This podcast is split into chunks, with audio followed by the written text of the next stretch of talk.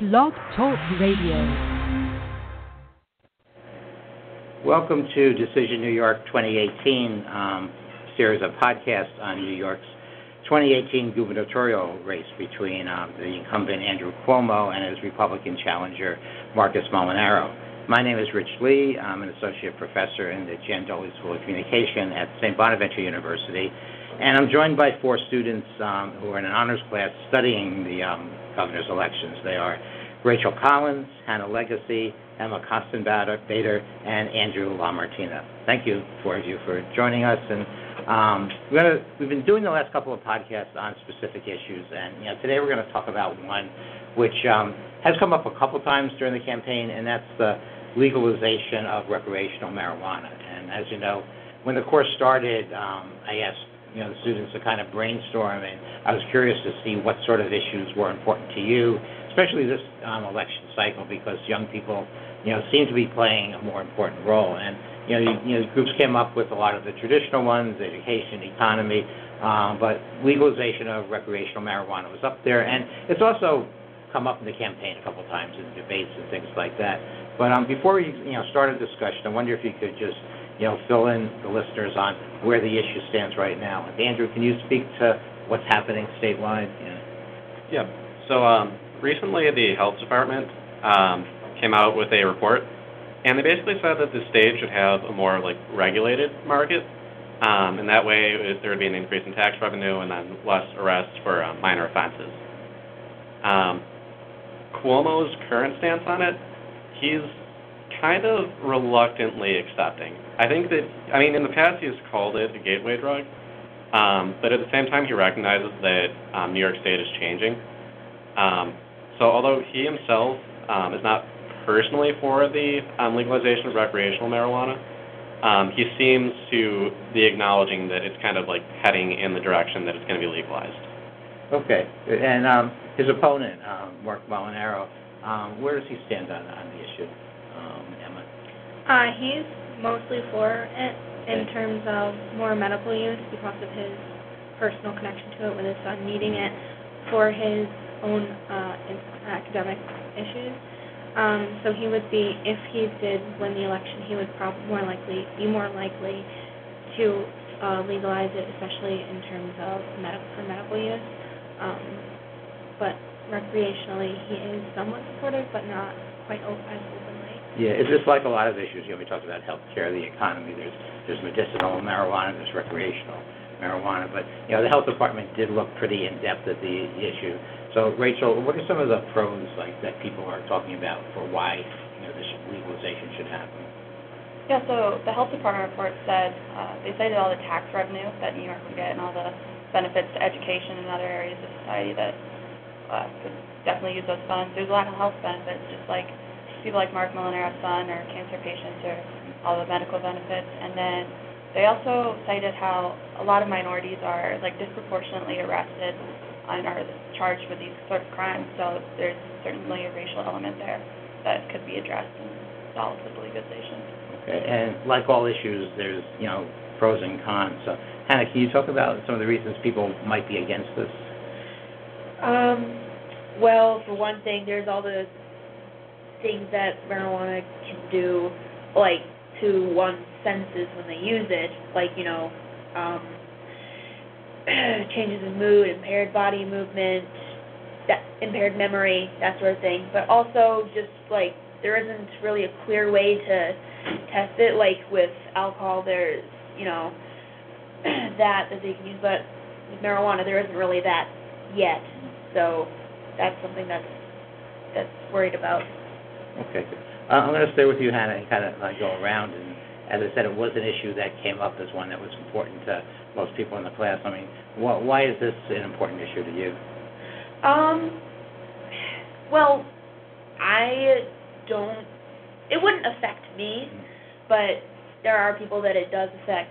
So you know, when talking about why it's important to me, you know, I, t- you know, I'm right. talking about people that I know that it would impact. And one thing that uh, bothers me a little bit about it, the fact that it's illegal, is that alcohol is legal and it's actually more dangerous than marijuana is in some cases. Because, like, you can die from alcohol poisoning, but you can't die from a marijuana overdose, you know? So that's, that's partially why it's important to me, is just because, you know, I know, I know people, and also just, you know, why keep it illegal in this way when alcohol is legal? Yeah, there are some inequities there, and certainly we're seeing, you know, culture and society is changing with a lot of other states that have already legalized it. Um, Andrew, what are your thoughts on, you know, why you think this is an important issue to, to you? I mean, when I say to you, maybe not you personally, but you, your generation. Right. Um, I think what it really comes down to is um, just like having uh, more freedom. I mean, and like she said, if alcohol is legal and it's arguably worse for you than marijuana is, then why shouldn't marijuana be legal? And I think um, it would make it so that like low level offenses regarding um, like marijuana use or possession or whatever, um, that would keep these people from going to jail. And a lot of times, the way that the justice system kind of works is you get these low-level offenders, and they spend however much, however much time in prison, even if it's a shorter sentence, and then they kind of come out a little bit more hardened criminals. Um, and uh, it's just kind of a broken system. And you take these people who are nonviolent and you put them in that, and the net results are just worse than if they hadn't gone to jail at all. Yeah, and of course, keeping someone in jail is expensive, you know, too, and which affects the taxpayers. Okay. Emma, your thoughts? Um, so I actually have a little bit of a adage almost. Um, my father was sick for a while and he needed medical marijuana to eat, to start sustaining muscle, whatever. And it was very difficult for him to get medical marijuana, which is what his doctors prescribed him. So I think especially getting older and realizing that it's not as dangerous as it was presumed to be in the 70s, 80s, back when it was a really, really predominant illegality and crazy to do and stuff. Um, I think, especially now that we're older and we're starting to realize that it's not as dangerous as it was, or as it, it's not. Yeah. Um, I think the medicinal use is really, really important, especially for cancer patients, because there's really no advancements on the cure for cancer. It's, you know, the silent killer, and I think that medical marijuana at least helps them. Yeah, I mean, I, think there seems to be general agreement that the medical marijuana is a benefit. It's just, I guess, once you do that, then there's some debate over legalizing it just for recreational use, but, you know. Rachel, what have you?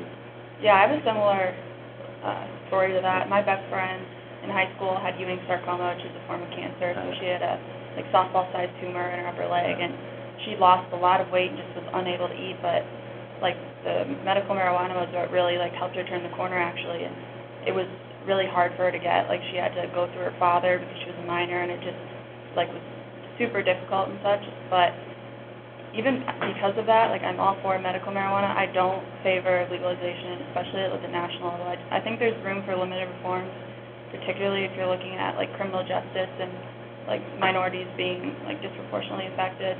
Like that's something we need to take a look at. But I don't think that the like tax revenue and all of the financial benefits outweigh uh, like the things that would come out of it, the consequences.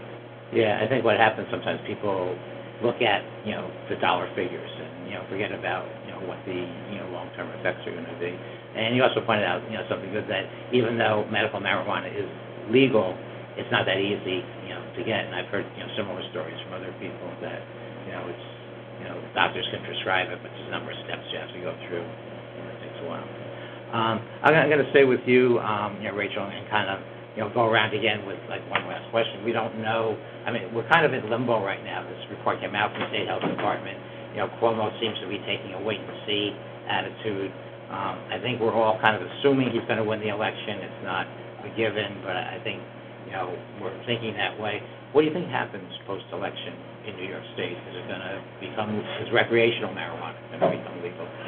I think it will eventually, but I think Cuomo is very cautious and very calculated, so he's going to wait until Massachusetts and New Jersey do it, so that he has some neighbors to just establish more precedent, and then I think he'll try and learn from the mistakes that we've seen in Oregon and Colorado, where either the tax the tax rates were too high, so people started to or continued to just buy illegally, or just learn and establish a good framework, so that way he doesn't have to deal with like the social implications that came out of those like tests. Yeah, I think one thing we've seen from following the campaign is Andrew Cuomo was very shrewd and, you know, was gonna calculate what's, you know, best for him. politically, and, you know, you know, then, like you said, he'll see what other states are doing and learn from their mistakes and from what they did right, and, you know, then move accordingly in New York. Okay. Emma? Um, I agree. Uh, I, but I do think that he's, he might come out before Massachusetts and follow New Jersey's footsteps, uh, since they just legalized recreational marijuana. Um, I think they're very close. I think they're very entwined. Uh, I think he's going to make a different decision and surprise us all in a sense. Um, Yeah, it wouldn't be the first time he surprised us. I know we all talked about how we were surprised during this first debate during the primary, you know, made it pretty clear he was not going to run for president, you know, so, um, and I think we had discussed it last Monday also, what you had just said, that if New Jersey legalizes it, it's going to be, put pressure on New York because it's a neighboring state, and you're going to have people crossing the border, you know, just to buy marijuana. yeah. Okay. And Andrew, your, your predictions for Yeah, so um, I think that um, Cynthia Nixon has definitely put a lot of pressure on Cuomo um, to legalize it because she was definitely very, very much pro um, recreational use of marijuana. Um, and I think that since you're getting all these um, areas around New York State that are beginning the process of legalizing it, like um, New Jersey and Massachusetts, or even to our north, our neighbors in Ontario, um, I think that the trend is kind of moving towards um, pro-recreational use. And I think that Cuomo accepts that, even if he doesn't personally agree with it. So I definitely think it's moving um, to be re- legalized recreationally.